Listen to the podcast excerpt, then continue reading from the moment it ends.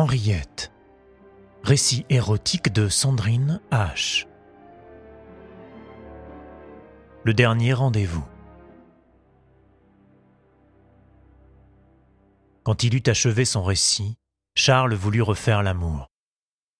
Henriette avait les sens et tout le corps en éveil. Elle était troublée, prête à tout et n'avait qu'une envie se soumettre à toutes les perversités que proposerait son nouvel époux. Mais elle résista. Elle avait quelque chose en tête qu'elle ne voulait pas repousser. Viens, dit-elle. Où allons-nous En pèlerinage. Mais pas un mot. Fais-moi confiance. J'ai déjà entendu ça quelque part. Eh bien justement, alors ne discute plus. Elle l'entraîna à travers la maison, jusque dans le jardin, jusque dans la remise.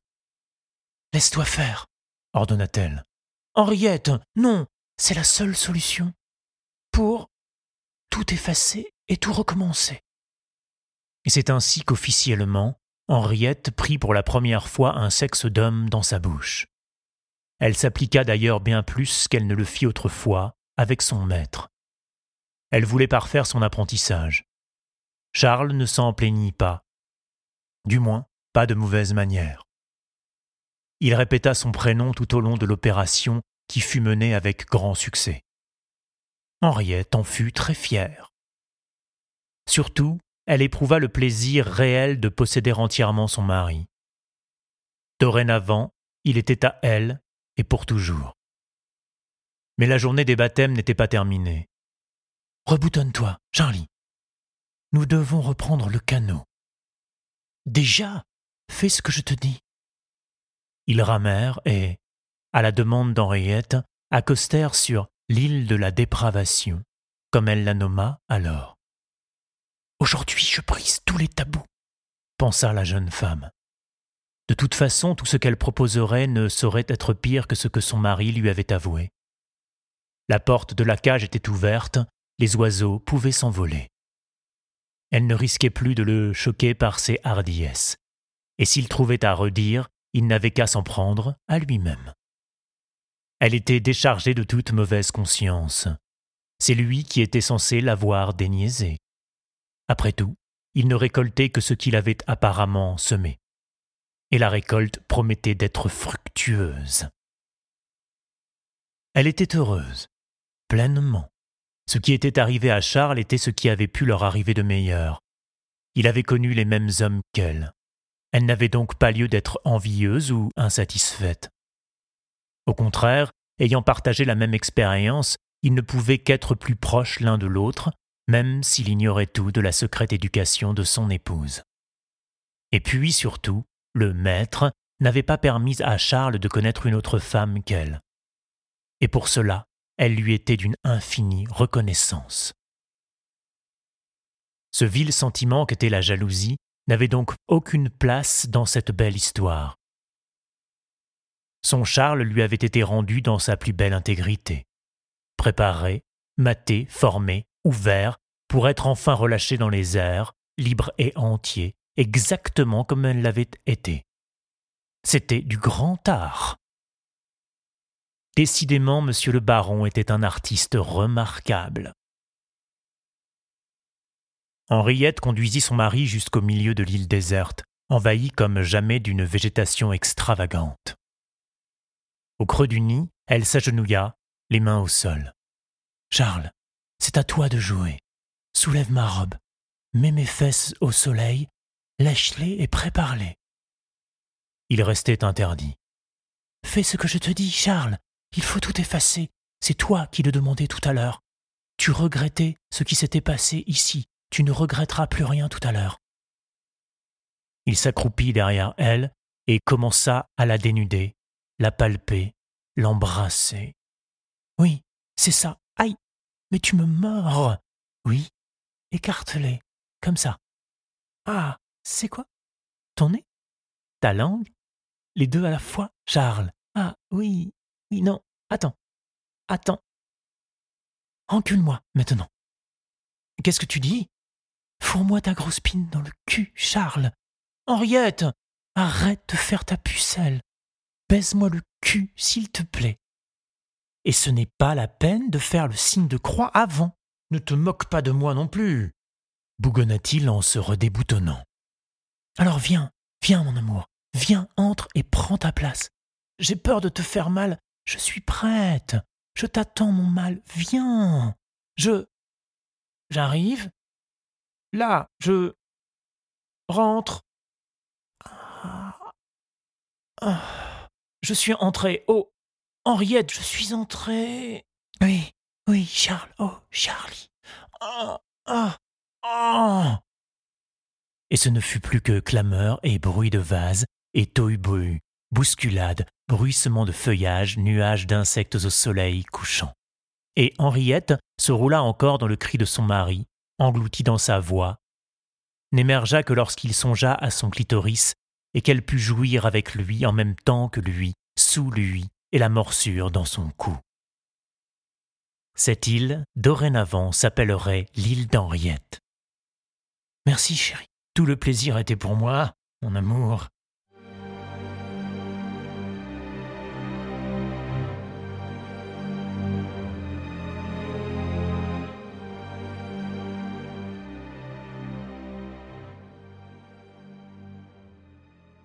Vint le premier mercredi du mois de mai.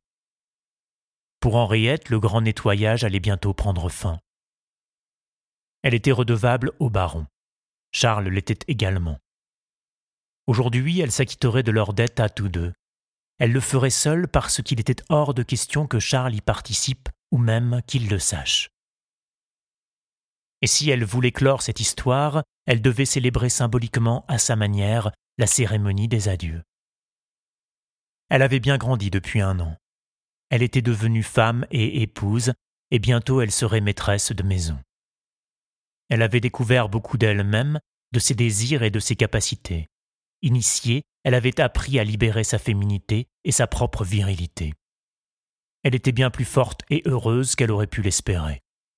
Plus libre et hardie que toutes les héroïnes des romans du siècle dernier, aussi gourmande de la vie que toutes ces femmes artistes du tout Paris, plus secrète qu'elle et de ce fait peut-être plus affranchie.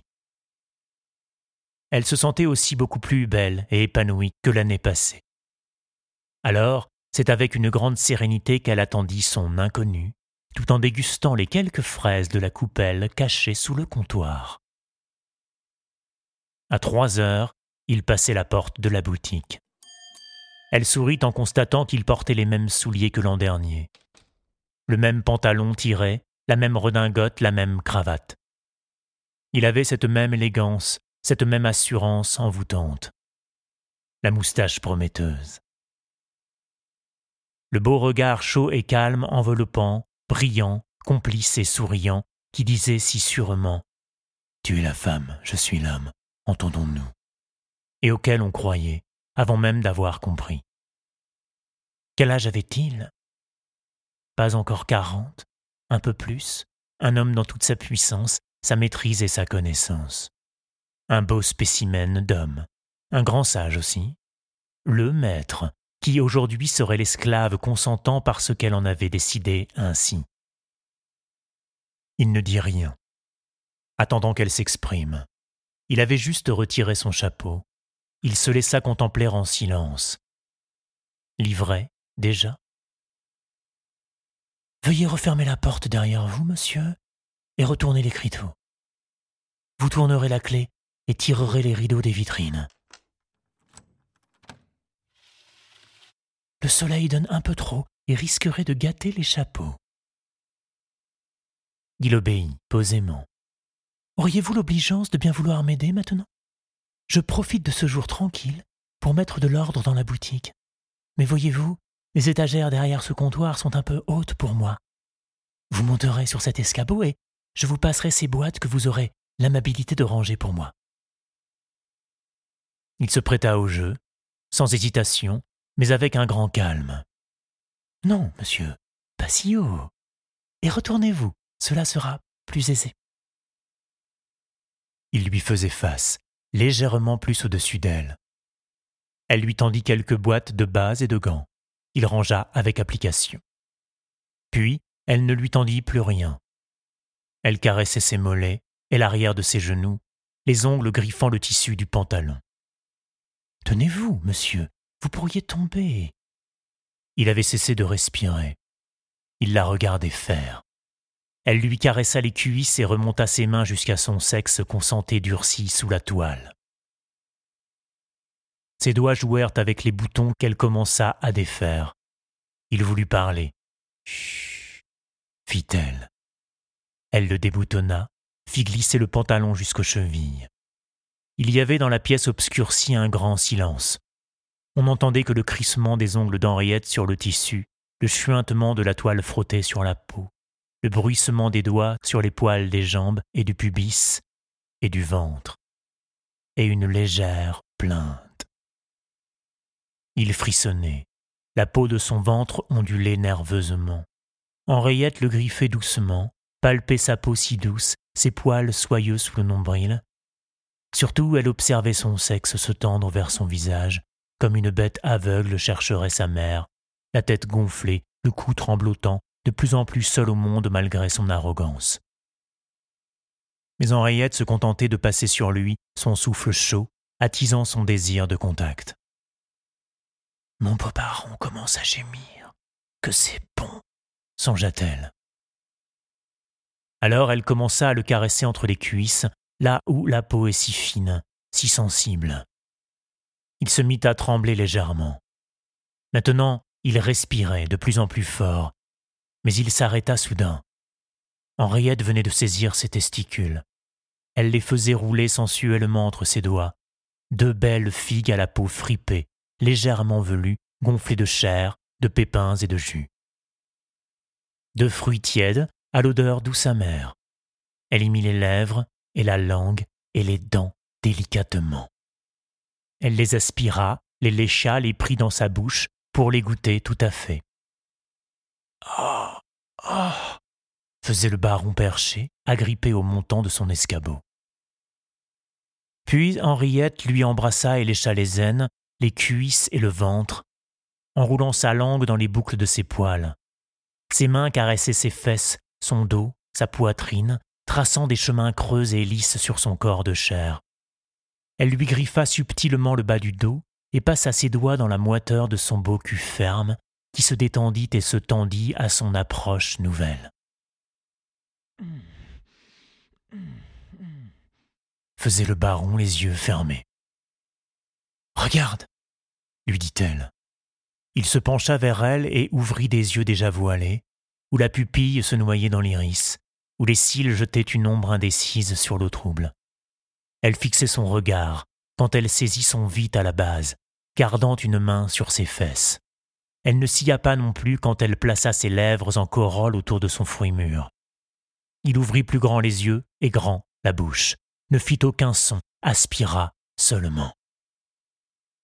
Le regard toujours rivé au sien, elle commença une lente inspection avec la langue, par petites touches, insistant sur la petite bouche rose et délicate qu'il avait au bout du gland, ses petites lèvres minuscules et humides bavant une liqueur salée. Titilla la base du gland, le frein décalotant encore davantage ce sexe turgescent, suça doucement et puis se retira. Ah fit le baron tétanisé. Dans ses yeux, il y avait maintenant la supplique des seins extasiés. Chut. Que tu es beau, mon baron adoré. Oui, supplie-moi, prie, espère. Regarde comme ma bouche est proche, si proche de toi. Là, ma langue te touche, te touchera pas? Oh, comme ton regard se perd quand tu crois que je vais te reprendre, comme il s'inquiète quand je tarde trop, comme tu es charmant, mon supplicié. Mais je ne serai pas trop longtemps cruel. Allez, viens, que je t'aspire tout entier. Ah, ah, fit le baron émerveillé. Henriette avait fait glisser son vie lentement jusqu'au fond de sa gorge, ses lèvres gourmandes l'englobant complètement. Elle se recula en l'aspirant. Quand elle fut prête de le lâcher, sa langue s'enfonça un peu dans le petit orifice du gland, puis elle fit encore entrer son sexe tout entier au fond de sa gorge, pompant toujours.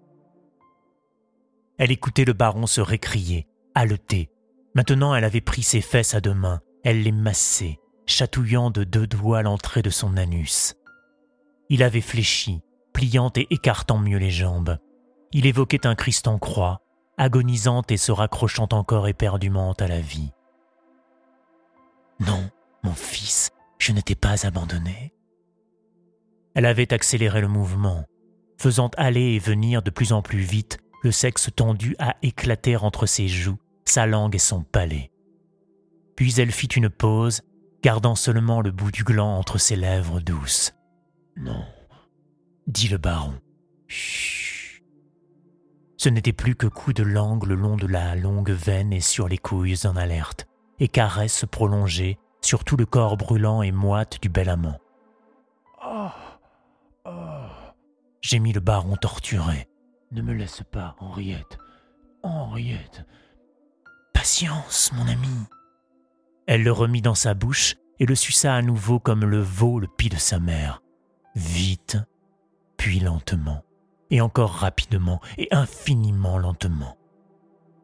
Quand elle le sentait prête à céder, elle arrêtait le mouvement, l'agaçant seulement de la langue, contemplant ses yeux affolés, incendiés. Henriette, Henriette. Non, pas encore. Elle avait fait entrer un doigt dans l'anus resserré et humide du baron, et elle le faisait lentement tourner. Son autre main malaxait fesses et cuisses, griffait le dos, peignait les poils et revenait jouer avec les testicules de plus en plus contractés. Elle lécha encore un peu le gland excédé et le reprit enfin dans sa bouche avide. Alors elle imprima à ses allées et venues une cadence soutenue et régulière qui fit chanter le baron, de plus en plus fort, de plus en plus haut. Oui, chantez mon maître. Aujourd'hui je suis le chef d'orchestre et vous êtes mon soliste. Elle ne l'avait jamais entendu crier ainsi, aussi librement, aussi passionnément. Il s'était lâché d'une main pour venir fourrager dans les cheveux d'Henriette, qui devait le soutenir de son mieux tant il semblait prêt à tomber.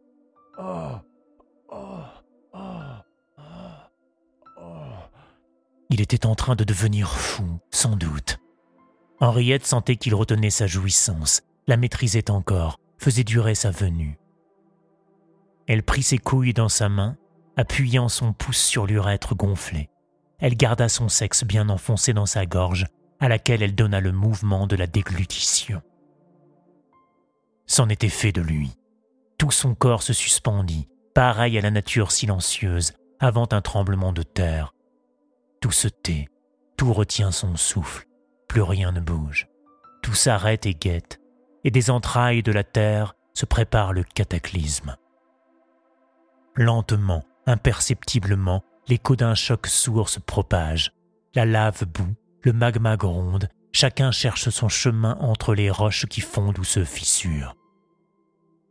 À la surface, c'est le grand frisson, l'air fibre, et le sang, le sperme, les larmes, le flux nerveux, tout remonte, afflue, se précipite. Peut-on encore retenir quelque chose? Faire le chemin plus étroit pour que le passage soit plus puissant? Et le cri, de quelle profondeur vient-il? De quel abysse prend-il sa naissance? Et tout vint ensemble. Volcan de foutre, de tonnerre, de roches incandescentes. Il la tenait si fort par les cheveux qu'il dut lui en arracher une poignée. Il éjacula à grands flots qu'elle avala, suffoqué par le manque d'air et la violence des jets. Il se détendit petit à petit, retrouva son équilibre, reprit son souffle, se calma doucement, agité parfois par des spasmes involontaires qui le faisaient encore râler. Elle garda son sexe dans sa bouche jusqu'à ce qu'il soit entièrement rétracté. Alors, elle le libéra. Elle l'aida à descendre et toucher terre, appuyé contre l'escabeau qui le soutenait toujours. Il avait gardé les yeux clos.